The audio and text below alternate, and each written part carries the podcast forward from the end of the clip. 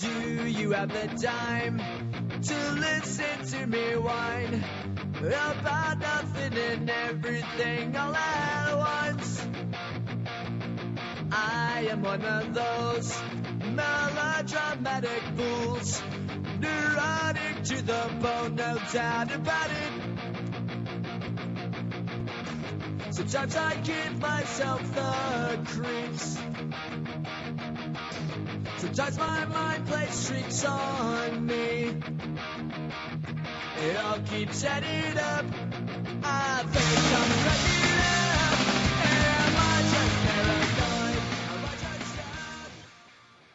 Hola a todos, soy Manu Hernández, arroba morido en Twitter, y aquí comienza Football Time.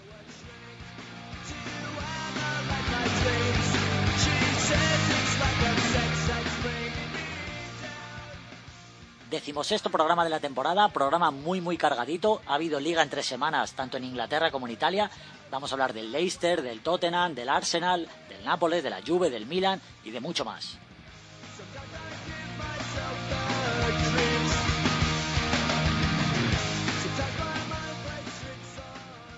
Para ello voy a contar con la colaboración de Ernesto Ibáñez y Marco Casinos.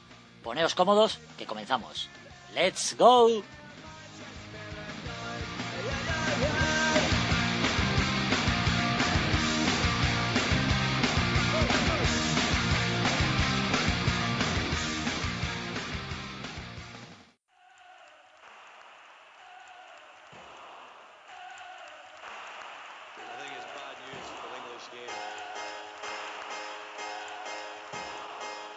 Not creative enough. and We're not positive It's enough. coming home, it's coming home, it's coming, football's coming home. We'll go on getting bad results, getting bad results, It's getting bad results, coming getting bad home, results. it's coming, football's coming home, it's coming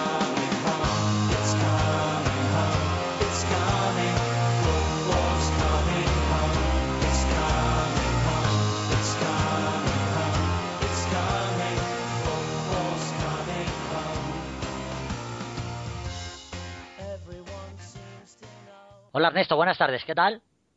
Hola, buenas tardes Manu, muy bien. Con muchas ganas de estar aquí una semana más a hablar de buen fútbol. Igualmente. Y también tenemos con nosotros a Marco. Hola Marco, buenas tardes, ¿qué tal estás? Hola Manu, buenas tardes. ¿Todo bien? ¿Y tú? Muy bien, aquí, como decía también Ernesto, con muchas ganas de empezar a hablar. Otro programa más, el número 16. Otra vez una tertulia con vosotros, que sois un- unos fijos en el programa. Y es que tenemos mucho que analizar. Quería empezar por la Premier League inglesa. La semana pasada, el fin de semana, hubo FA Cup y entonces hemos tenido jornada de fútbol entre semana. Y la verdad es que, chicos, la cosa se pone más que interesante. El Leicester City que seguimos diciendo todo el mundo, eh, ya bajará, ya bajará, ¿no? Ya pinchará, ya pinchará. Tenía un partido muy importante hace una semana que también lo estuvimos hablando, que ganó 3-0 fácil al Stoke City. Y esta semana con el Liverpool en casa, 2-0 y los tres puntos y sigue líder con 50 puntos a 3 del Manchester City. ¿Creéis de verdad que, ya no digo un candidato, porque candidato, lógicamente, en la jornada 24, líder, tres puntos de ventaja sobre el segundo, candidato a la Premier para mí ya es pero es que ya estoy hablando de que si puede de verdad opciones reales de, ganar el título. Bueno, eh, yo eh, quería apuntar un dato que vi el otro día y que me llamó mucho la atención. Eh, no sé si se suena el juego del Football Manager. Bueno, es, uno de los patrocinadores también del Watford y, y que últimamente, pues, los últimos años ha crecido mucho y hicieron la simulación de la Premier League. A ver, pues, cómo, cómo podía quedar, porque tam- tampoco se cree lo del, lo del Leicester, ¿no? Y, y, le daban 69 puntos al Leicester y creo que era 89, o sea, casi 20 más al, al City y ganaba la Premier. Eso sobre la teoría, que podría pasar. Yo, yo creo que, que va a aguantar al menos hasta el final, ¿eh? Yo, tal como voy viendo partidos del Leicester, que vamos, ya- tiene un aficionado más fijo, eh, me creo más que, que puede llegar a los últimos 8 o 7 partidos con opciones reales. Claro, porque es que no, no es que esté diciendo, bueno, es que está sacando los partidos eh, con, Claro. con apuros, ¿no? Eh, con esa pizca de suerte. No, no, no, es que lo- los gana bien. Es que los gana bien y parece como que sobrado, ¿no? Con su juego siempre de que no es, no es vistoso. Ver al Leicester no es, no es vistoso. De hecho, yo El, el partido contra el Liverpool, en la primera parte me aburrí. O sea, lo tengo que decir. Yo eh, eh, me pareció demasiado lento. Luego en la segunda parte me encantó. Pero es que es eso lo que juega el Leicester y lo hace bien. O sea, cuando algo funciona, no se cambia. Y Ranieri es un entrenador que, que a donde ha ido siempre ha hecho lo mismo. Y está sacando, vamos, un partido tremendo al Leicester. Yo creo que puede pasarle un caso como el Liverpool. Si nos acordamos que llegó con opciones hasta la última jornada y, y lamentablemente Sí, con Por- aquel resbalón, ¿no? De, de Sí, sí. Sí, sí, esos equipos que, que, que hace mucho tiempo que no están arriba, tienen una oportunidad y al final les pasa esto. No es el caso del Leicester, porque no, no es habitual verlo ahí arriba, ni mucho menos. Pero yo creo que puede ir por ahí. Ojalá, de verdad, pueda ganar eh, la Premier, porque, vamos, sería un merecido premio a todos esos clubes que con tan poco presupuesto y, tan bien trabajados eh, pueden conseguir tal premio.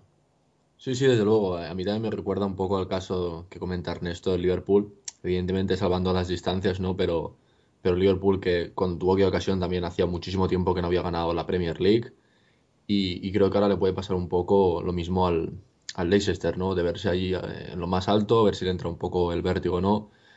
A ver, las navidades que, en, la Premier le- les dan muchísima importancia. Eh, salieron vivos, incluso quiero que sali- salieron reforzados. Y, y- y ahora tienen un calendario bastante, bastante bueno. Es cierto que esta semana juegan contra el Manchester City, que es un partido que tienen que tener marcado en rojo en su calendario, porque veremos cómo, cómo lo plantean, ¿no? Van al, a- al campo del, del City al Etihad, o sea que de ahí tienen que intentar salir vivos Eso y mantener, mantener la distancia. Y luego lo que está mirando un poco su calendario, y van los últimos tres partidos al campo del Manchester United, reciben al Everton y acaban en campo del Chelsea. O sea que tienen por ahí un calendario muy, muy complicado. Y cuesta creer que puedan llegar a, a la jornada 33 o 34 con la liga ganada, ¿no? Eso, eso me cuesta creerlo. Y teniendo ese calendario tan, tan complicado, pues por ahí lo, les puedo ver que, que, que puedan acabar fallando y no porque tengan un tropiezo, un tropiezo tonto, ¿no? Eh, contra un equipo menor en tu campo sino Sí, porque, claro. bueno, el Manchester, aunque esté descolgado, o el Chelsea no tenga esto, evidentemente son equipos que siempre compiten y, y ni mucho menos en Inglaterra estos valores no, no hay, no hay esa sensación que hay en España, ¿no? Que te puedes dejar ganar y tal, no, no, allí en la Premier siempre compiten, eh, porque lo primero es el orgullo, ¿no? Es, es ganar los partidos, lo primero que tienes que hacer y, y ahí no están con maletines ni, historias raras de estas. O sea que miré el calendario precisamente por eso y tiene un calendario, bueno, bastante, ¿no? Muy, muy, muy complicado, ¿no? Que, o sea, o no ganan la liga antes, varias jornadas antes, o por ahí se les puede escapar. Sí, claro, porque le puede pesar ahí la, como decir, la inexperiencia, ¿no? En partidos tan importantes, últimas jornadas, nerviosismo. Veremos a ver, veremos a ver. Y quería hacer, eh, hacer hincapié en un hombre, bueno, ya se ha hablado muchísimo y se ha escrito muchísimo de él, de Jimmy Vardy, pero es que, chicos, es que no, no afloja. ¿eh? Eh, 2-0 con el Liverpool, los dos goles suyos, un golazo el primero, estaba adelantado el portero del Liverpool y se la coló por arriba, y es que ya son 18 goles, Pichichi de la Premier League, y ya le saca tres goles al segundo, que también está en un estado de forma increíble, que es Harry Kane. Sí, sí, es enorme. eh. Este chico está en estado de gracia. A mí, mira, la- has nombrado a Harry Kane y, me- y me recuerda el mismo caso que la temporada pasada. El típico delantero que no esperas, que nunca ha estado ahí entre los, vamos, entre los que más marcan y, y en una temporada, pues, eh, eh, le pasa esto, ¿no? Que, que da igual que, que chute desde medio campo, que desde intente un gol olímpico, vamos, está en estado de gracia. El golazo, porque no se puede llamar de otra forma, yo creo que está, va a estar uno de los mejores, si no, si no el mejor, ¿no? El top 3 de, de los mejores goles de esta temporada de la Premier. Es, es un disparo que, que otras veces, la la mayoría de veces, se va fuera de- del estadio. Eso significa eh, la confianza, ¿no? Sí, Y, claro. y- y es algo que tiene mucho, muchísimo mérito. Es, y volvemos otra vez a Ranieri. Yo creo que va por ahí. Ha sacado eh, eh, lo mejor de cada jugador porque son jugadores que, hasta hace poco nadie los conocía. Y darles esa confianza para hacerles creer que pueden ganar a cualquiera es, es, es un mérito, un mérito tremendo. Por eso eh, nombraba antes que ojalá ganen la Premier. Y si la ganan, por supuesto, eh, Bardi va a ser, eh, uno- si no digo el principal culpable, junto a Marez y, y a Kanté, por ejemplo, en medio campo, que Totalmente, están, sí, sus- sí. están sustentando el equipo. Y, y, y no solo eso, eh, que viendo el partido, eh, no sé qué comentarista era, y yo coincido, eh, estaba Hodgson en, en la grada y tal vez eh, ya no es que vaya a la Eurocopa, yo creo que debería ser titular. Ahí voy. Es- eso es una de las claves que quería dar. Marco, eh, es que está para titular, ¿no? Es que está. eh, es- yo, vamos, tanto él como Harry Kane. Sí. Yo no sé cómo querrá jugar Hobson, cómo querrá jugar Inglaterra, si con dos hombres arriba, porque claro, serían dos delanteros parecidos, ¿no? Claro, pero a lo mejor Rooney, eh, chicos, pues se tendrá que ir al banquillo. Es difícil decirlo, pero es que estos dos jugadores Ya. están, están ahora mismo en un momento de forma increíble. Fenomenal para Inglaterra, por cierto. Sí, sí, desde luego. eh, aparte lo, lo que comentáis, ¿no? Cuando marcó el gol, justo se fueron las cámaras a, por Hodgson, que estaba allí, y se le escapaba una, sonrisa de medio lado. O sea que, como el tío un poco también, como nosotros, ¿no? Alucinando con lo que estaba viendo, o sea, diciendo, es que, madre mía, qué delantero. Y, es la gran duda, ¿no? Que tenemos todos. O sea, va a ir a la Eurocopa seguro, pero lo que está por ver es cómo lo encaja, porque yo he visto algún partido, no entero, pero he visto resúmenes, con Bardi, o sea, incluso actuando de titular, pero muy escorado a banda izquierda, y ahí, y ahí creo que se pierde mucho porque él es delantero centro. Y aparte, por lo que, lo que comentas, ¿no? Primero por, por Harry Kane, porque está bien y porque, bueno, eh, a priori parece que es el titular, y luego por la gran figura de, de Wayne Rooney, que o, o lo retrasas al centro del campo si juegas con un tribote, porque como tiene poco juego sería una posibilidad, y aparte Sí. es una demarcación que, que ya conoce. Mm, claro, lo primero de todo es a ver qué, qué sistema utiliza, un 4-4-2. Mm, Pero bueno, yo creo, yo creo que si juega con dos delanteros van a ser Kane y, y- y Rooney. ¿eh? O sea, a mí me gustaría que, que Vardy fuese titular, pero creo que eso. Y, y luego lo, lo que no me gustaría ver es que, que metiesen a, a un poco con calzador, ¿no? Como he visto en algún partido. Recuerdo que la última vez que creo que actuó en banda izquierda fue ante San Marino, o sea que es un partido que no, no puedes sacar demasiadas conclusiones. Pero vaya, eh, a lo que voy, que sí, que si lo quieres utilizar, utilízalo de, de delantero centro, ¿no? Porque al final, Claro. eh, para meterlo por la banda izquierda, pues no sé, prefiero que juegue Barkley, prefiero que juegue un jugador más, más, más de banda, ¿no? Y, y yo tengo esa duda, ¿no? De, tiene esos tres delanteros, porque Kane también está muy bien, y luego por la figura de Rooney, que parece que cómo vas a sentar a Rooney, ¿no? Porque aparte me imagino que va a ser el capitán, o sea que es un poco, Rooney tiene un poco el, el puesto asegurado, a veces quizás sin merecerlo, sin estar tan bien como los otros dos, y después creo que tendrá que ser, bueno, intentar convencer a, a Hodgson por, porque yo eh, también quiero decir que a mí eh, me parece un jugador mucho más rápido, más vertical que Kane, que es más estático, es más nueve, es más, más corpulento. Entonces también depende de, de lo que quiera proponer. Si quiere ser un equipo que espere más y salir rápido como hace este Leicester, sin duda tendría que, que echar mano de, de Jimmy Bardi. ¿Cómo lo ves tú, Ernesto? Em, Lo veo que es un marrón para el seleccionador. Los tres no van a jugar, eso está claro. Y yo también tengo la idea esa que no creo que cambie tampoco de esquema. El Inglaterra normalmente, se- yo cuando lo he tenido que ver, siempre he jugado con el 4-4-2. Entonces, eh, o bien cambia de esquema y juega con un 4-2-3-1 y retrasa un poquito a Rooney y le da un poco más de libertad en punta solitario a Kane y sacrifica a Bardi en banda, eso sería para jugar con los tres. Lo único que, claro, no sacarías todo el partido a, a, a Jamie Bardi, está clarísimo. Entonces, pues, eh, sentar a Rooney no lo va a hacer. Es algo, es, es tan sencillo como que es un jugador que puede estar mejor o peor, pero que ha dado tanto, eh, ya no al Manchester, sino a la selección, es, es, es la estrella, sigue siendo la estrella, que no, no lo va a sentar. Y como apunta Marco, que es el capitán. No, no, sí. Sí, Tiene pinta de que, de que sí, que van a ser Kane y, y, y Rooney. Oye, y en momentos eh, Bardi y Rooney, pero los dos, Kane y, y Bardi, tiene pinta de que no. Eh, Lo, lo, lo malo, Manu, es, es que no es ningún jovencito, eh, Bardi. Entonces, por ahí, claro, No, si no es, su oportunidad, ahora, es, su, es su torneo, no va a haber más para él, yo creo. exactamente. A ver si tiene alguna oportunidad o, o los va rotando, también podría ser. Sí, luego son torneos largos que al final son muchos partidos seguidos y los, va, los van manejando. La verdad es que va a ser interesante y dentro de poco lo veremos. Bueno, volvemos a la liga, la clasificación. Eh, hemos hablado del Leicester ya. En segunda posición tenemos al Manchester City con 47 puntos, solo a 3. Y como bien apuntaba antes Marco, ojito porque es que este fin de semana tenemos un Manchester City contra el Leicester. Ahí yo no digo que se estén jugando la liga, pero mm, es que si al Leicester le diera por ganar, ya estaríamos hablando de, de palabras mayores. En cuanto al Manchester City, bueno, pues otra salida complicada. 0-1 gana el Sunderland y otra salida en la que para mí, como siempre, vuelve a ganar con muchos apuros y agarrándose a, al único jugador fiable y por el que siguen ahí arriba para mí, el Kun Agüero, ¿no? Sí, con, con arreones, ¿no? Como, como que no acaba de, de lograr esa transición de, de defensa-ataque, no, no, no acaba de ser compacto. Yo creo que, que sorprende un poquito. Contra el Sunderland no, es- no, no debería haber tenido ningún tipo de problema, da igual que sea en casa o fuera. No es un equipo que, que le deba plantar cara, ni mucho menos al City, pero, se vio en muchas fases del partido que no que Sunderland pudiera ganar el partido, eso estaba claro, pero que le podía dar algún susto que otro. De hecho, tuvo oportunidades. Mm, Sigue habiendo muchas dudas en defensa, sigue habiendo un pasotismo en medio campo y gana por eso, por, por- por pegada, ¿no? Arriba. Una vez más Agüero. El, el día que se vuelva a lesionar, yo creo que tuvo molestias, ¿no? Una jugada, me pareció ver. Cuando marca el gol, si no me equivoco. Sí, sí, sí, sí, sí. Le dieron ahí y tal, no sé si al final trascendió más o no. Yo no pude ver el partido entero, vi, ¿sabes? Un trozo. Pero el día que no esté, vuelve a tener un problemero increíble. Y ahora, mira, cuando, cuando llegue Guardiola la próxima temporada, a ver cómo maneja ese gran problema, ¿no? Delantera medio campo.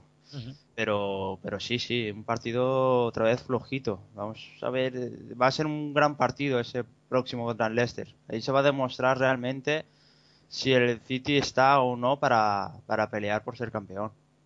Sí, sí, muchísimos problemas del City, que como, como comenta Ernesto, da sensación que, que a veces era por falta de nivel del Sunderland, ¿no? Pero que el partido ni mucho menos lo, lo tenía controlado. Al final acabaron eh, muchas jugadas dentro de su área, defendiendo balones laterales, prácticamente a tres metros del portero y, no sé, con, el desembolso que han hecho y ante un Sunderland, creo que deberían, no solo en el resultado, sino eh, en el juego, ¿no? En el control del partido ir un poco más, más holgados y, no fue así. Ver, al final también Pellegrini eh, muchas veces se han, se han escapado puntos en estos campos, ¿no? Que ahora al menos pues más vale eso, ¿no? Eh, ir sumando aunque sea mal y seguir la estela de Leicester y encima esta semana tienen un partido muy muy importante en su campo, o sea que si hubiesen pinchado ni, ni dependería de ellos volver a, poner, a colocarse líderes. Eh, aparte como, en- como empataron en campo de Leicester pues sería importante ganarles, ¿no? Para ellos. Luego, eh, a mí este equipo me, me sigue generando muchas dudas, lo, lo que decía Ernesto en, en defensa, en el medio campo, y tenemos ya la vuelta a la vuelta de la esquina en la Champions. Es cierto que les ha tocado el Kiev, que es un rival que quizás no les va a exigir el 100%, pero vaya, es que es un equipo que al final lo, que comentáis, ¿no? Lo acaba fiando todo a una, a una jugada individual de Agüero, de- del otro crack, y, contra el Kiev evidentemente te puede valer, pero luego cuando te cruces en, cuartos ante un Barça, ante un Madrid, ante un equipo, ante un primer espada, el que, el que queráis, eh, yo es que no los veo eliminándolos, o sea, porque a las primeras de cambio este City cuando le toque un equipo con cara y ojos, los van a mandar a la calle. Y también quiero ver a ver cómo compite este fin de semana ante el Leicester, que el Leicester tiene el juego que tiene, o sea que ni mucho menos es nada vistoso, ya lo hemos comentado aquí, pero que hace todo lo que hace lo hace muy bien, o sea, van a- les van a meter en muchísimos problemas, porque aparte de Jimmy Vardy, lo que comentamos, un jugador muy rápido, que a buscar la- las espaldas de una defensa que, sufre bastante a su espalda, o sea que va a ser un partido muy interesante y, y vamos a ver si cómo, cómo logra Pellegrini encauzar todo esto. Además, eh, ya se ha hecho oficial lo de Guardiola, ¿no? Y por ahí vamos a ver los jugadores cómo captan su mensaje, o sea, quiero decir, vamos a ver si, si le siguen, si están con él o no, porque, a ver, hasta el último día que esté sentado Pellegrini el banquillo del City, tienen que guardarle respeto, ¿no? Y son profesionales, pero bueno, siempre hay esa bruma, ¿no? En el aire ya de, bueno, este, este hombre ya se va, ahora vendrá el otro, mm, quizás ya no creen tanto en él, o sea, es algo que a mí siempre eso de anunciar entrenadores a mitad de temporada, que ha pasado incluso con Guardiola en el Bayern, que ya, ya hay problemas, pasa Claro. con Pellegrini, pasa con Vilas Boas en el, en el Zenit, genera un poco ese clima, ¿no? De desconfianza, de bueno, eh, este me está contando aquí, me está hablando y, y en cuatro meses ya no va a estar, o sea, eh, a mí eso nunca, nunca me ha gustado hacerlo a mitad de temporada. Estoy contigo, pienso lo mismo que tú porque exactamente por eso. Yo creo que ahora mismo, si tú le preguntas al el 70-80% de los aficionados del Manchester City, te van a decir que, que bueno, que vale, que sí, que si ganan la liga genial, ¿no? Van a estar ahí a ver qué pasa. La Champions, como, como dices tú, yo también pienso que no van a llegar lejos, sí ganarán al Dinamo, pero en cuanto llegue un rival fuerte, no, no van a pasar de ahí. Y están ya más pensando en el, en el futuro. En Guardiola ha sido un boom, la noticia prácticamente yo creo que del año en Inglaterra junto con la institución de, de José Mourinho por el Chelsea y están ya más eso, pensando en el futuro, esto hablando los aficionados y yo creo que también muchos jugadores estarán pensando en su futuro, valdré para Guardiola, no, me tengo que ir a otro sitio, porque es que eh, esa noticia de Pep Guardiola el año que viene en un equipo con los esquemas y las ideas de Guardiola y todo el dinero del mundo que va a tener Pep Guardiola para poder fichar a quien quiera, ojito ahí, ¿no? Eh, Sí, sí, sí. eh, más de un jugador yo creo que no le, no le va a cuadrar. Yo estuve Sí, le- sí, leyendo, va- va- yo creo que va a haber limpia. sí, sobre todo podemos eh, ya ratificar, ¿no? Bueno, es un poco aventurado, pero yo creo que los tiros pueden ir por Yaya Touré. Correcto.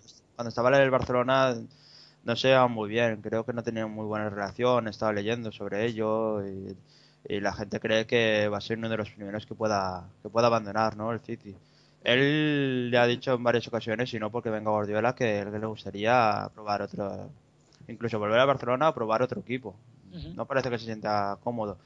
Y con la llegada de Guardiola muchísimo menos. Yo creo que puede ir por ahí. Em, seguramente cambia algo de la defensa. Ya hemos visto cómo le gusta jugar a Guardiola, tanto en el Barcelona como en el, como en el Bayern. eh, juega con, una- con defensas muy adelantadas. eh, no le gusta, eh, incluso a veces hemos visto tres centrales. Le gusta mucho tener carrileros rápidos.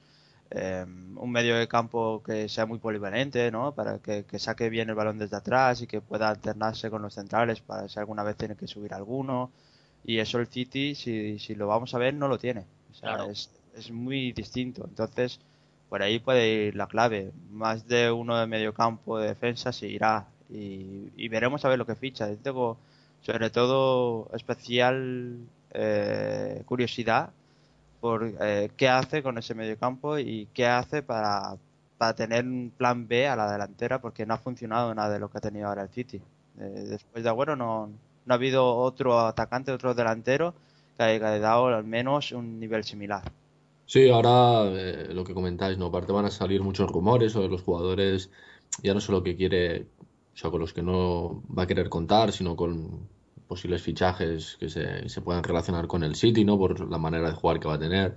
También, bueno, hay ganas de ver a Guardiola eh, en su idea de la posesión dentro de- del vértigo puro que es la Premier y que al final parece un poco eh, el paso más normal, ¿no? Que es lo que todos pensábamos cuando se iba a ir del, de- del Barcelona, o al City, o al United, o al Chelsea, y parece que llega un poco como tarde, ¿no? Porque mm, en la, en la Bundesliga, eh, con ese equipo, recuerdo una, una frase que dijo Ángel Capa, con ese equipo hasta el, cardine- el carnicero de, de mi barrio eh, gana la liga, ¿no? Y Claro. es verdad, o sea, que decir, a, a tantos partidos con, con, con ese megaproyecto que tienes, con tantos jugadores, eh, sería un fiasco enorme no, no ganar la Bundesliga. Y este año aún está, va a estar más, más igualada, ¿no? Que el Dortmund parece que no creo que alcance a competirla, pero bueno, está por ahí, por si te despistas, te, te va a dar un aviso. Y, al final, bueno, eh, en la Champions eh, han sufrido alguna derrota importante, ¿no? Tampoco no está logrando clasificarse para la final. Y, y vamos a ver, o sea, todavía queda este año, ¿no? Se pueden hacer muchas cosas y evidentemente también la Champions, pero para mí el paso de Guardiola por el Bayern no voy a decir decepcionante, pero, pero no, no, no creo que pase del notable, por, por lo que te digo, ¿no? Y les queda la mancha esa un poco de, de la Champions que llegó y no, y no la ha ganado, y luego porque un equipo tan tan potente en la Bundesliga muchas veces te, te paseas, o sea, que ganaba la liga en, en marzo, o sea, no sé. Eh, hay ganas de verlo en el City, ¿no? Pero, pero ya te digo, un poco el ambiente enrarecido, que han salido muchos problemas con Arturo Vidal, con si, con si es el topo, con gente que ya no, que ya no le cree, lo, lo de siempre, ¿no? De Beckenbauer, eh, Sí, que sí. siempre está criticando, o sea, está todo un poco en enrarecido. Y en el City también vamos a ver, porque ahora se van a credenciar muchos nombres. También eso no, no sé cómo lo va a encajar Pellegrini, ¿no? Porque eh, supongo que, que no sé, hay muchos jugadores, muchos técnicos que, que están bastante, viven en su burbuja, ¿no? No leen nada de prensa, no viven, en su mundo. Pero bueno, pero todo el rato que se relacione, ¿no? Que sale de ti, que sale de Guardiola, es como incluso un poco una falta de respeto, ¿no? Porque al final estás, tú estás ahí sentado, estás haciendo tu trabajo y vamos a ver, y aparte que luego Pellegrini, pues, ¿por qué no? Puede, puede hacer un buen año, puede ganar la Liga, puede ganar la Champions y, y diría, no sé, ahora me echáis, ¿no? Y, lo he ganado todo, o sea que son situaciones un poco controvertidas, ¿no? Que generan mucha confusión y que es precisamente, bueno, creo que pasó con, con Henkens, ¿no? Que eh, el, hombre se jubilaba, pero vaya, pero ganó el triplete y es como habéis fichado ahora Guardiola y yo acabo de ganar el triplete, ya me voy, ¿no? Pero, pero vaya, no dejan de ser situaciones curiosas. Sí, son incómodas y bueno, veremos a ver cómo lo gestiona tanto Pep como los jugadores. Pero vamos, lo que sí que está claro que, que la afición está como loca por, por su llegada y también en ojito ahí porque es muy probable, ya se están empezando a filtrar, que Mourinho acabe en el Manchester United y esto ya sí que sería el, el acabose, ¿no? En una misma ciudad, en Manchester United José Mourinho y en el Manchester City Pep Guardiola. El año que viene la Premier, la verdad es que está muy, muy, muy interesante. Bueno, vamos a seguir un poquito más adelante porque si no nos ponemos aquí a hablar de, de Guardiola y del City no paramos. En tercer lugar de la clasificación tenemos al Tottenham, que está con 45 puntos a 2 del City y a 5 del Leicester. Un Tottenham que para mí sería la revelación total de la Premier si no fuera por este Leicester. Un equipo de Pochettino que lo está haciendo realmente, pero que muy, muy bien. Lleva tres victorias ahora otra vez consecutivas. En la última el otro día 0-3 al Norwich, un campo bastante difícil y volvió a ganar con solvencia, en el que yo destaco principalmente, ya lo hemos apuntado antes, Harry Kane, que parece que está volviendo a ser el de la temporada pasada, y un chico que lleva una temporada espectacular que es Dele Alli. Sí, sí, yo te, le- te lo iba a nombrar, digo, creo que eres- se le ha olvidado en verdad que el, el- Dele Alli es eh, la gran esperanza, ¿no? De este Tottenham en medio campo. La revelación casi Eh. de la Premier, diría yo. Aparte de, de Bardi, ¿no? Sí, sí, sí, es que eh, digamos que el Tottenham está dando eh, mucha confianza a los, a los chavales, ¿no? A, a la- a las jóvenes promesas y, incluso le dejan hacer a su antojo a Pochettino, pues eh, ahora cambio esto, ahora cambio lo otro. Eh, yo te diría más, ante el Norwich pues volví a ver a un buen Rose y a Walker, los laterales que siempre han sido los titulares. Eh, me gustó Wimber en defensa, eh, se está afianzando mucho más Dyer en medio campo. Mm, la llegada de Son, que nadie, bueno, ha pasado como un poquito de puntillas, ¿no? Es- Ese fichaje, pero que, le está dando mucho, mucha le da mucho juego vertical. Está recuperando el mejor Eriksen, aunque a, a mí me gustaría verlo, lo, vi un poquito más centrado como media punta, me gusta más verlo en la izquierda, pero bueno. Y, y sobre todo porque parece que está vi- volviendo Harry Kane. Es un cúmulo de, de cosas que le está yendo muy bien al, al Tottenham y que parece que pueda quedar en posiciones Champions. Eh, está claro que pelear, yo creo que pelear por la liga no, no le va a dar. Eh, tendrá un pequeño bajón como lo ha tenido ahora últimamente el Arsenal. Ajá.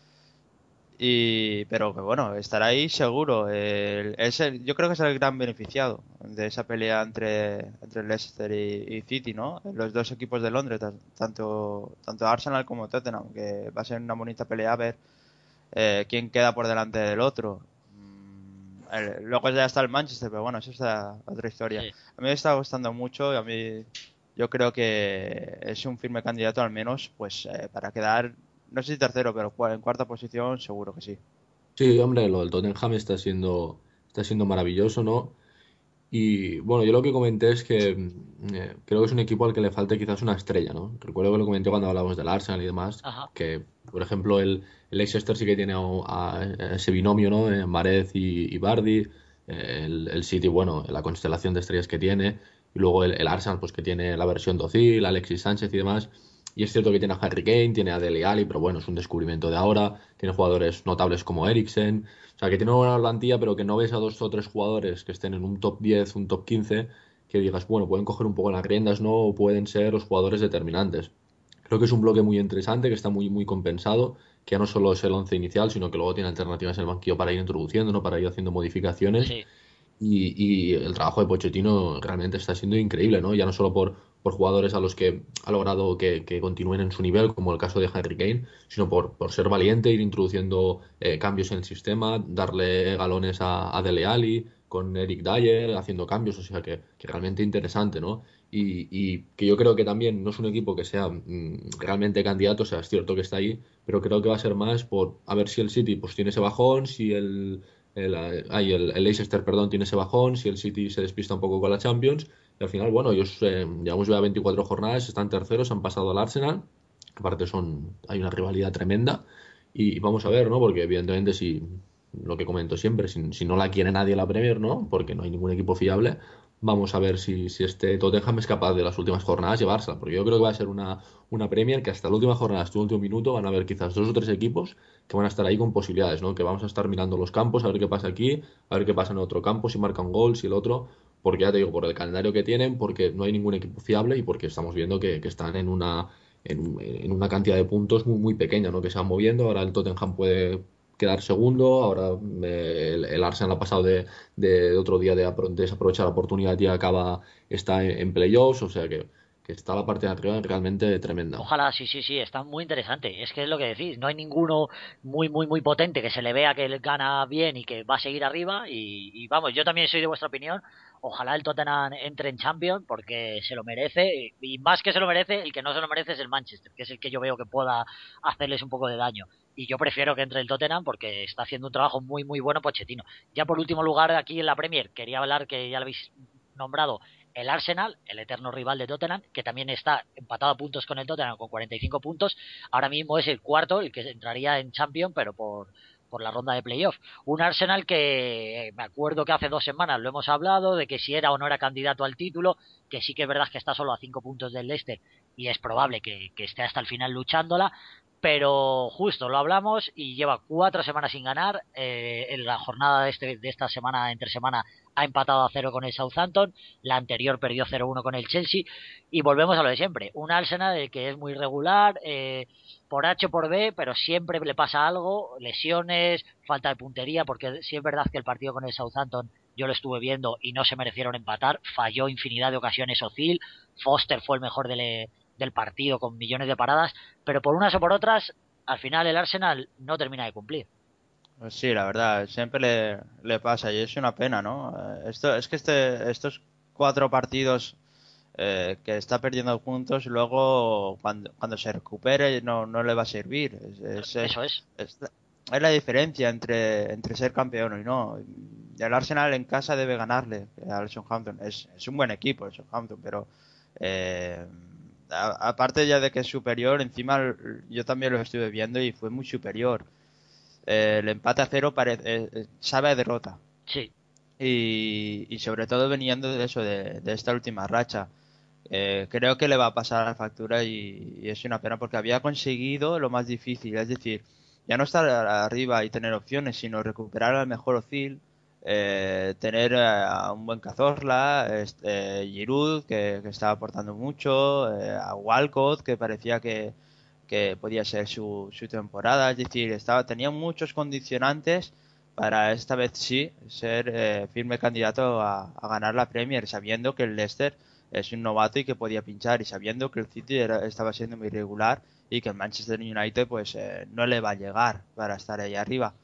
Es una pena que, que, ellos mismos eh, estén tirando eh, antes de hora una posibilidad tan grande como, como poder ganar la Premier tantos años después. Yo creo que estos partidos le van a pasar factura seguro, que se recuperará, pero que no, no le llegará y sobre todo por estos empates eh, donde ha sido superior para poder ganar. Sí, es lo que comenta Ernesto, ¿no? Es una pena porque eh, parecía esta liga que era el ahora o nunca por, por cómo se ponía.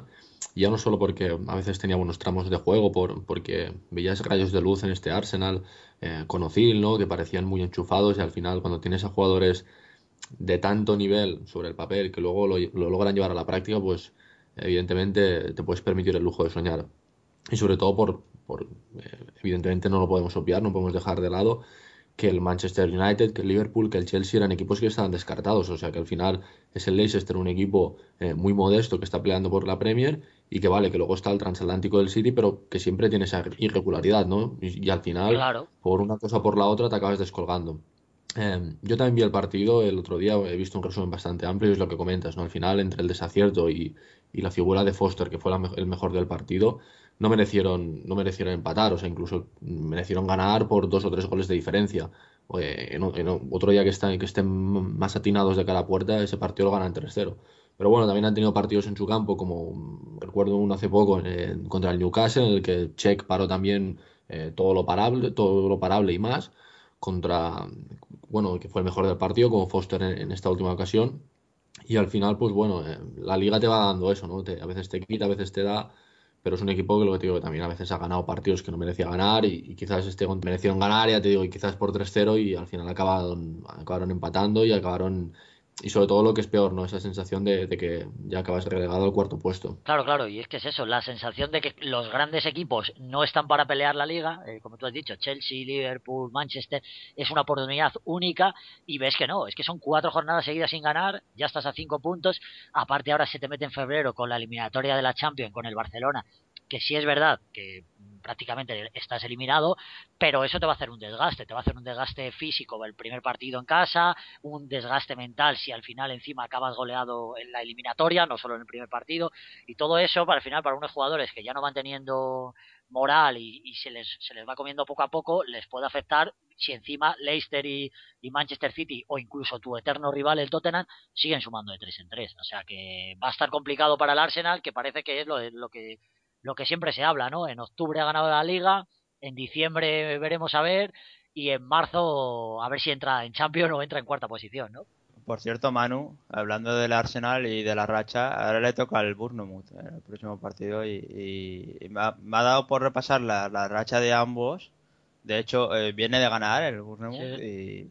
y, y, está escalando posiciones. Eh, se enfrenta un equipo que ha pegado un bajón contra otro que está saliendo de ha salido de, de descenso claro y, y, y, fuera de casa que ya sabemos que en la Premier nadie regala nada estos y le ganó al Palace ¿eh? sí sí y estos equipos de ahí abajo que tienen que sumar de tres en tres para para salir del descenso que es que no va a ser fácil no va a ser fácil para el Arsenal porque la vida la clave son cuatro tropiezos seguidos y, y eso yo creo que, que les va a afectar es, es, un buen partido para apostar. Sí, ahí la verdad que el Bournemouth, además que es un, un, equipo que en casa es bastante, bastante complicado ganarle. Será interesante ver. Bueno, pues vamos a dejar ya la Premier. Eh, hemos hecho un buen repaso de, de, la parte de arriba, de los grandes equipos de esta jornada. Y nos vamos a otra liga que nos gusta mucho, nos vamos a la Serie.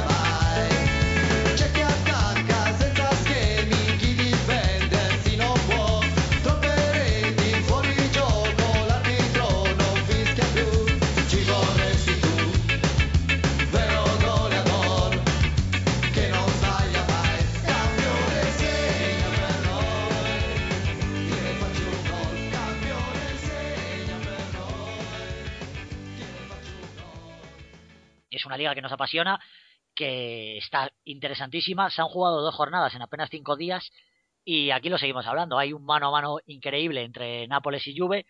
Nápoles sigue primero con 53 puntos, ganó sus dos partidos, ganó 5-1 al Empoli y 0-2 al Alacho, en el que yo tenía ese partido en el calendario como uno de los complicados, dijéramos, ¿no? A la corto plazo de, de Nápoles, quería saber a ver cómo reaccionaba y ha ganado muy bien los dos partidos con un Gonzalo Higuaín que sigue increíble, con Insigne y Hamsik, que también lo están, pero es que ahora se ha unido un José Callejón que está un pelín por debajo, yo creo, de los cuatro, y en estos dos partidos ha marcado tres goles, me parece, y ya está ahí los cuatro grandes, los cuatro mágicos del Nápoles, y sigue líder. Sí, sí, el partido del Napoli era un poquito incógnita, yo creo, digo, viaja, se tiene que enfrentarse contra el Lazio, que siempre es un equipo que te pone las cosas muy difíciles. Da igual, la Lazio tiene eso, que es un equipo que lo, si está arriba o abajo no tiene mucho que ver cuando se enfrenta contra un grande, ¿no? Sí. Me recuerda un poco el, el caso de, del Valencia ahora, actualmente, ¿no? Pero cuando se enfrenta contra los grandes, contra Madrid y Barça, saca todo ese potencial escondido que parece que no, que no está nunca. Pues la Lazio, la, la Lazio le pasa un caso similar y me creía que le, que le, podía plantar cara a este Napoli, pero volvió a ser superior, muy superior. A mí me, me encantan esas combinaciones de, de, los tres de arriba. Sí, sí, sí, sí. Es increíble porque parecía a principio de temporada, y digo, bueno, eh, es igual como con Benítez, ¿no? Que arrancaron súper bien, que sacaron un montón de puntos y luego se desinflaron, pero no. Eh, el Napoli sigue dejando detalles buenísimos. Es un juego rápido, vertical, con toques eh, al, al, primer toque siempre y, y con combinaciones que, que, dan ganas de guardarlas. Yo, de, de hecho, eh, me he guardado alguna, algunas jugadas, eh, aunque no acaban en gol, porque eh, es un espectáculo, ¿no? Como, como están tan bien coordinados. Muchas veces, eh, es lo que has dicho, Callejón está en un segundo plano porque no es de los eh, máximos goleadores, no, no es el que tenga que llevar las riendas del gol, está claro que es, ahí está Higuaín, pero es, es clave, está sacando lo mejor de, Callejón, está sacando lo mejor de Hamsik, eh, estamos viendo a un gran Jorginho que hacía mucho tiempo que yo no lo veía, el fichaje de Alan ya lo hemos nombrado muchas veces, y, y bueno, eh, es que eh, es- está todo tan bien compene- compenetrado que, que solo esta racha tan, tan buena que ha tenido la Juve eh, está, está haciendo ver que no es el claro campeón, porque si no, es que no hay otro que le, que le, que le haya plantado cara. Y, y espero y deseo que por una vez eh, el Napoli pueda conseguir el título. Es un caso igual como, como el Leicester, ¿no? Eh, esos equipos Ojalá.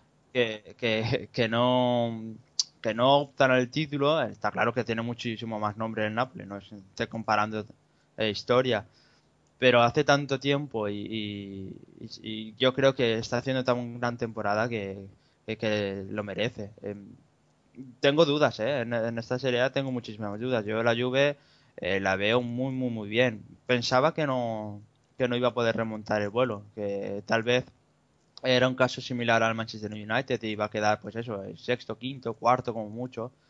Pero no, se ha recuperado de una forma increíble y, yo creo que sobre todo porque ha recuperado al mejor Mauricio, eh, ha dado ahí eh, la clave al mediocampo que estaba sufriendo mucho y, y sobre todo a Cuadrado, ¿no? Eh, está sacando un- de lo que vimos al principio de Cuadrado, ¿no? El que impresionó para que pudiera fichar por, por el Chelsea. Yo creo que por ahí eh, van, van los tiros. Sí, hombre, este Nápoles, eh, yo como apuntas Manu, también este partido ante la, la Lazio me da bastante miedo porque, porque es lo que comentáis, ¿no? Es un equipo, aunque esté a mitad de tabla, eh, tiene muchísimo potencial, y aparte por esa rivalidad que siempre también ha existido, incluso por, por eh, ser un equipo de la capital con un equipo del sur, y era un, partido que daba, que daba miedo, ¿no? Pero que bueno, lograron resolver y aparte bastante pronto y con dos goles eh, seguidos, que eso eh, eh, en lo moral es un golpe bastante duro. Y, y este, bueno, esta liga que ya se está quedando, ya lo dijimos hace un par de semanas, pero cada vez más, ¿no? Un mano a mano entre, entre Nápoles y, y Juventus.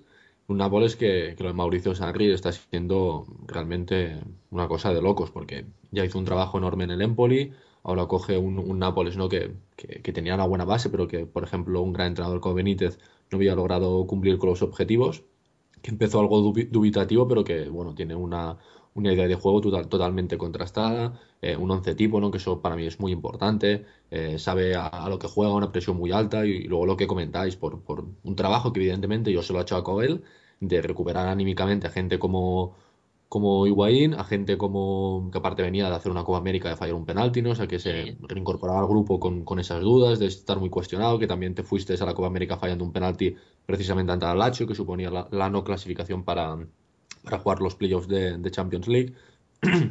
Perdón. Luego recuperar también a un Insigne que, bueno, eh, que había incluso sido silbado y fuertemente criticado por, por la propia, por la propia afición. Ahora lo reciben con pancartas. Yo recuerdo el año pasado que a veces lo cambiaban y algún gesto feo incluso la afición. O sea, que era un clima muy, muy, muy tenso.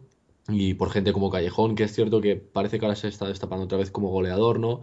Pero que es un hombre que te hace, yo creo que incluso mejora al grupo, ¿no? Porque Callejón es muy, es un tipo muy, muy noble, que lo ves presionar, siempre va a tope, o sea, puede estar más o menos eh, acertado, ¿no? Y eso, bueno, el entrenador creo que lo entiende, pero es un, un hombre que siempre lo deja todo, que, siempre está corriendo, que siempre está ayudando al lateral, que, tira desmarques, o sea, mm, al menos en, en lo que es Callejón, el intento siempre te lo garantiza, ¿no? Y creo que para mí eso es realmente importante. Nunca se esconde, tiene a veces eh, un gran eh, ratio de, fallos, ¿no? Pero a pesar de ello lo sigue intentando y, y se demuestra en que ha sido un hombre totalmente titular para Sarri, que a pesar de tener a gente importante del banquillo como Gaviadini, como Dries Mertens, eh, está siendo indiscutible, incluso lo que digo, ¿no? Cuando no estaba muy atinado de cara a puerta, que había una parte de la prensa que quizás por ahí en la parte del tridente no pedía que, que introdujese algún cambio Sarri y no, no, lo mantuvo y ahora está recogiendo sus frutos. Y, y lo que comentaba al principio, que era un partido marcado en rojo en el calendario, porque ahora eh, tienen un partido en casa y luego ya van a, van a Turín. Ese partido, ¿no? Que todo el mundo ya está hablando, la prensa italiana, incluso ya en portadas, o sea que todavía quedan dos semanas, pero ya es el partido, ¿no? Como de, de la liga, aparte es un, un partido que, bueno, que el Nápoles ya logró ganar en su campo, eh, evidentemente ante otra Juve, ¿no? No tiene nada que ver con esta, pero que vaya, que va a ser un partido de altos vuelos, de altos vuelos. Luego igual decepcionan, ¿no? Porque estos partidos adelantan tanto de esto, igual luego quedan 0-0 y se tienen mucho miedo. Pero vaya, a ver, de todas maneras tampoco es la jornada 35, o sea que pase lo que pase, eh, va a quedar mucho, ¿no? Pero, pero evidentemente este Nápoles que parece que de momento eh, el acoso de, de la Juventus no, no lo está notando, está logrando manejar bien esa situación y que, y que va a llegar líder a- al Juventus Stadium y, por lo tanto va a ser un partido, como comento, realmente para no perderse. Sí, desde luego va a ser un auténtico partidazo.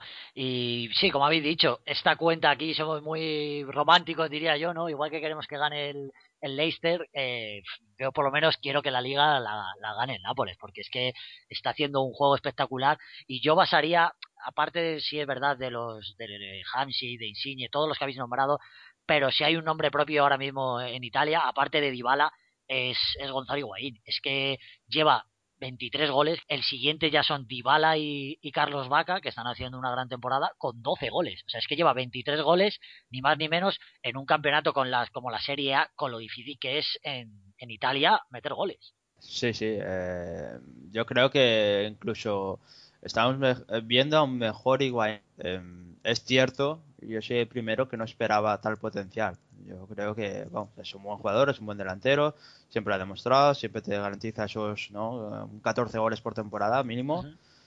Pero, pero vamos, eh, no, esper- no esperaba como, como la gran mayoría, ni él ni todos sus compañeros, pues sacaran eh, ese potencial eh, que se creía que no, no, no tenía, ¿no? O que no podían llegar a- hasta tal, hasta tal, nivel. Sí, sí, se está saliendo. Es que es, es su año, es su temporada y está en su mejor temporada de, vamos, de- yo creo de su carrera. Y eso también es un... Podemos, si, si quieres, hacer comparación con, con la selección inglesa, ¿no? La selección argentina. Eh, si es un problema o es... eh, También, claro, porque No, pues claro. Debe jugar Higuaín, debe jugar Agüero también y debe jugar Messi. y Dybala, que acaba de aparecer, porque ¿cómo Eh, no, sí. cómo no pones ahora mismo a Dybala, no? Pues tiene el mismo problema el seleccionado argentino. Vamos a... Veremos a ver lo que hace también. eh, porque claro, sientas a Higuaín o sientas a Y Agüero... recordemos que este, este verano, si no recuerdo mal, hay, hay Copa América, ¿no? Me parece que es Copa América centenaria. Sí, sí, sí. O sea, que, eh, que te quiero decir que, bueno, dices, bueno, tampoco pasa nada porque Argentina no va a jugar ningún torneo importante. No, no, claro, tiene un torneo y ahí tiene, tiene también, eso, mucho donde elegir. Y tiene también el problema ese que no, no es como la, selección inglesa, lo hemos recordado, suele jugar con dos puntas y Argentina muchas veces no, no ha jugado con, con dos delanteros, incluso ha jugado con uno o con un falso nueve a veces, ¿eh? O sea, que, que, vamos, que se lo complica un poquito más porque son jugadores pues que son parecidos, Higuaín y, y Dybala son dos nueves, eh, diga- digamos con más movilidad Dybala, ¿no? Con, otros parámetros, pero no, no para situarlos eh, en banda. Eh, y, y Agüero tal vez lo pueda retrasar un poquito. Messi tirarlo a a la derecha, como hacía eh, en anteriores temporadas con el Barcelona, tal vez por ahí, pero para juntarlos todos. Pero tal vez te va a sentar uno. Va, va a ser, ¿no? Curioso a ver qué, hace el seleccionador argentino en, en ese caso. Sí, sí, es que lo, lo de Higuaín está siendo tremendo y que aparte que creo que, que está ahora rayando su mejor nivel, porque yo ni en el Madrid ni, ni evidentemente en el Nápoles eh, recuerdo verlo ya no solo de cara a gol, ¿no? porque al final es con lo que te quedas, sino en, eh, en la cantidad de movimientos que te ofrece, los desmarques, en lo asociativo, porque aparte Higuaín es un jugador técnicamente realmente, realmente bueno, o sea que tiene capacidad para asociarse, para bajar, para ser el que, el que dé el último pase, ¿no? Y, y sobre todo lo más importante creo que está eh, manteniendo el nivel, ¿no? O sea, está teniendo mucha constancia, que no es que haya marcado un gol tres o cuatro partidos, luego se pasa un mes sin marcar, no, no, sino que es un hombre que, que sabes que prácticamente él, bueno, es que ahora va a, a- a gol por partido, ¿no? O sea, sabes tú que si, que si, que si defiendes bien, que si no te marcan, que prácticamente vas a ganar el partido 0-1 o 1-0 con gol de Wayne, o sea, que eso es tremendo, ¿no? Sí. Psicológicamente, para el equipo saber que decir, bueno, si si mantenemos la puerta a cero, igual vamos a marcar un gol. O sea, porque estadísticamente ahora mismo es así. Y, y que, bueno, él- a él se lo han preguntado varias veces y dice que, que se debe a, a Sarri, ¿no? Evidentemente, bueno, también el, argentino es bastante agradecido. O sea, evidentemente al final es él, ¿no? Porque ya comenté aquí que también se ve que ha perdido bastante peso, que visitó al nutricionista de, de Messi, o sea, se le ve más ligero, pero que, que, que Sarri está haciendo un trabajo muy importante en lo psicológico, de haber, hablado con él, de haberle dicho que, es un delantero que, ni mucho menos eh, el nivel que estaba teniendo antes eh, no era el correcto, ni, ni era el que un jugador de su talla, ¿no? Eh, debe, debe, debe ofrecer y que había antes tenido incluso en Nápoles cifras bastante discretas. Sí que había marcado 17, 18 goles, pero creo que para un delantero mm, top como es tenía que incrementar un poco eso. Y antes también a veces me da la sensación de que estaba un poco por debajo de, de- de lo que realmente de sus capacidades, ¿no? y ahora está a un nivel, pues lo que decimos, ¿no? Que también te entra todo un poco, en Claro. el caso de Jimmy Vardy, y que va a gol por partida, pero con los que lleva la Europa League, con Copa y demás, ya veremos cuántos goles acaba, acaba, la, tem- acaba la temporada, que aparte de momento está siendo, es, es bota de oro, o sea que, que es un Higuaín estelar, y, y que me parece que ya comenté en este programa Mancini dijo que Higuaín es el Messi de la Serie o sea que no hay un jugador tan tan determinante como él, o sea, que por ahí incluso elogios de rivales, ¿no? Que evidentemente no te puedes, no puedes obviar las, las, lo que es obvio, ¿no? Las realidades. Pues hablando de rivales, eh, bueno, también ya habíamos hablado aquí, eh, Napoli primero 30 y 53 puntos, perdón, Juve segundo 51, un mano a mano increíble, y luego ya tenemos en tercer y cuarto puesto a Fiorentina y al Inter con 45 y con 44 puntos. Ya son 9, eh, 10 puntos de diferencia sobre, sobre la cabeza y sobre el segundo. Y ya lo habíamos dicho aquí hace un par de semanas que no veíamos al Inter y a la Fiore bien, que estaban ganando sus partidos con muchos problemas, que pinchaban y que no iban a llegar para, para pelearle la liga. Y así ha sido. Esta jornada han ganado los dos eh, con muchísimos apures. La Fiore ha ganado 2-1 al Carpi en el último minuto con un gol de, Zárate, un auténtico golazo salvando los muebles.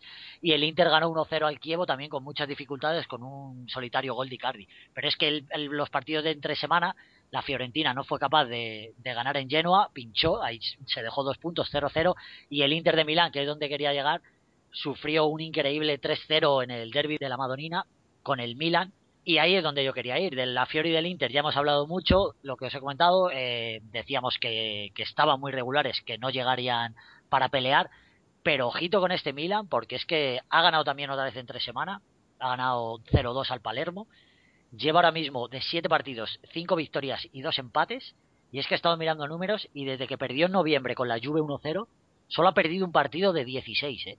Sí que es verdad que ha habido algún empate entre medias, pero solo uno de 16 desde noviembre.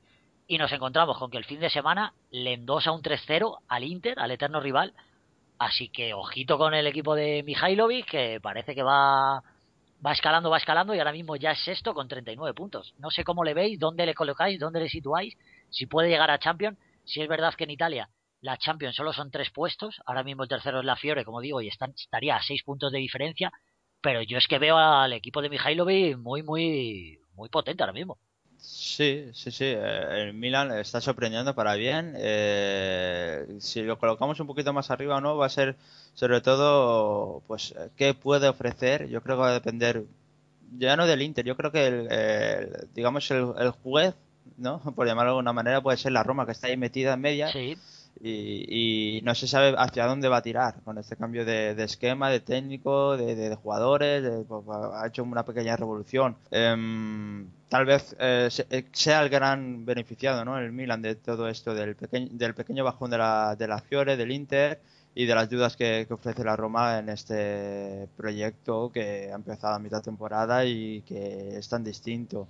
Está dando mejorías, pero yo no, no acabo de verlo, ¿eh? Eh, Milan yo creo que puede ofrecer muchísimo más, pero que bueno, que, que está encontrando al menos una idea de juego, un-. ¿no? Eh, eh, está intentando pues ganar a, a su manera. Antes parecían, perdón por la expresión, eh, eh, cabras locas por el monte, cada una por un lado. sí, y ahora por lo menos ya tienen una idea, ¿no? Sí, al menos pues haya un poco más de organización. eh, No es bonita, no, no enamora como puede ser el Nápoles, pero bueno, los va sacando los tres puntos, claro. Sí, está, está sacando lo mejor de, de Carlos Vaca, está, está sorprendiendo a Niang también, eh, está Sí. mucho en esa pareja de delanteros, está apostando un poquito más por el 4-4-2, eh, sigue tirado a la derecha, yo creo que es perder un poco de potencial el japonés ahí en esa posición, pero bueno, eh, lo tiene que meter como, como, como sea en el equipo. Y luego, pues, eh, mientras que se sustente medianamente la defensa y las buenas sensaciones, sobre todo de, de Norarumba, ¿no? El portero, el chaval este que ha sacado, que ha desbancado a, a Diego López, eso ya es, vamos, eh, bastante como para, para saber que este, este chaval, pues, promete muchísimo. Se sustenta medianamente como, como puede y supongo que se aprovechará del, del bajón de, esos tres equipos que he nombrado, ¿no? De la Fiore, del Inter, de, de, la Roma y tal vez pues pueda ocupar, ¿por qué no? Posiciones, no sé si de Europa League o de Champions, yo me surgen muchas dudas, eh, porque puede tener otra racha tipo Arsenal que, que, que empate cuatro partidos y, y vuelva a, a perder opciones, pero bueno, eh, al menos está sacando algo positivo y es que ha encontrado su, su once ideal con esa pareja ahí arriba de Bacanian, con, Honda más partiendo desde la derecha, con Buenaventura que parece desde la izquierda se junto más con Montolivo para intentar sacar el balón y, y bueno, con Antonelli y Abate que, que- que están de- salvando los muebles como pueden. No son unos laterales muy fiables, como lo- tampoco lo es Zapata, que ya le, le da algún que otro eh, para Pablo, la verdad, no, no es un central que sea para el Milan, para un equipo que tiene que estar arriba. Y por eso, pues, eh, no, no, no me da tanta confianza. Pero bueno, en fin, eh, no es romántico, no, no, no, no, te enamora ver al Milan, pero saca sus partidos. Sí, sí, bueno, pues veremos a ver qué ocurre porque la verdad, como decís, está muy interesante, sobre todo la tercera, tercera, cuarta y quinta plaza. Está Fiore Inter un poquito un escalón por encima. El Milan, como ya hemos analizado, está ahí que dependerá de estas jornadas a ver si siguen esta racha o, o por el contrario pincha, que también es muy probable. Y la Roma con ese proyecto de Spalletti que veremos a ver por dónde sale. Bueno, chicos, pues se nos ha acabado el tiempo. Yo por mí nos tiraríamos más horas hablando, pero, pero no tenemos tiempo para más sí que tenía aquí apuntado, que yo creo que lo hablaremos para la semana que viene, porque a mí, sinceramente, me está dejando loco todo el tema del mercado de fichajes y de la, de la explosión del mercado chino. Ernesto, quiero que me habléis, pero esto tiene que ser ya para la semana que viene porque no tenemos tiempo, de toda esta locura, de los Jason Martínez, Teixeira, Ramírez, Yerviño, Guarín, etcétera, que se están yendo al, mercado chino, un mercado chino que, que eso, que ha reventado la banca y, ojito porque ya tendremos que seguir un poquito más esta liga también. Así que nada, que mm, sin tiempo para más, eh, chicos, Ernesto, muchas gracias otra vez más por estar con nosotros. Nos escuchamos la próxima semana. Ha sido un placer, Manu, y también eh, Marcos, también eh, ha sido, es, es enorme, ¿no? Volver eh, una semana más a participar, a hablar de fútbol y analizar, que es lo nuestro. Muchas gracias. A ti. Marco, lo mismo, muchas gracias por estar con nosotros. La semana que viene más y mejor, porque es que esto no para y cada semana nos deja cosas interesantes el fútbol internacional. Sí, sí, desde luego aquí estaremos. Ya sabéis que es un placer estar con vosotros dos y, y lo que comentáis. Anotado queda eso de, de la Liga China porque hay mucho que comentar. Eso es, sí, sí, sí, lo hablamos seguro porque la verdad es que ha sido una de las noticias de toda esta semana, el cierre del mercado. Queda apuntado, ¿eh, Manu? Eso es, hablamos, hablamos la semana que viene seguro. Bueno, chicos, un abrazo. Venga, un abrazo, hasta luego. Hasta luego.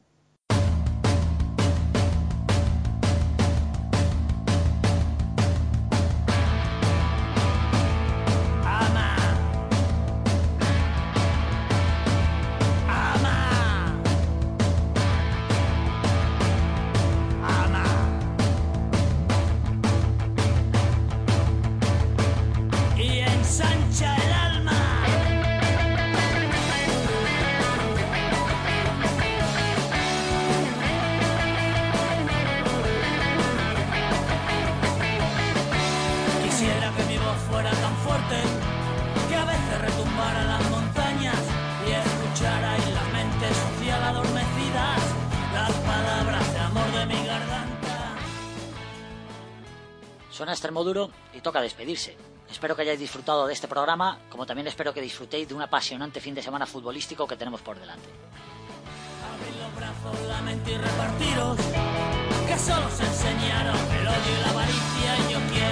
Todos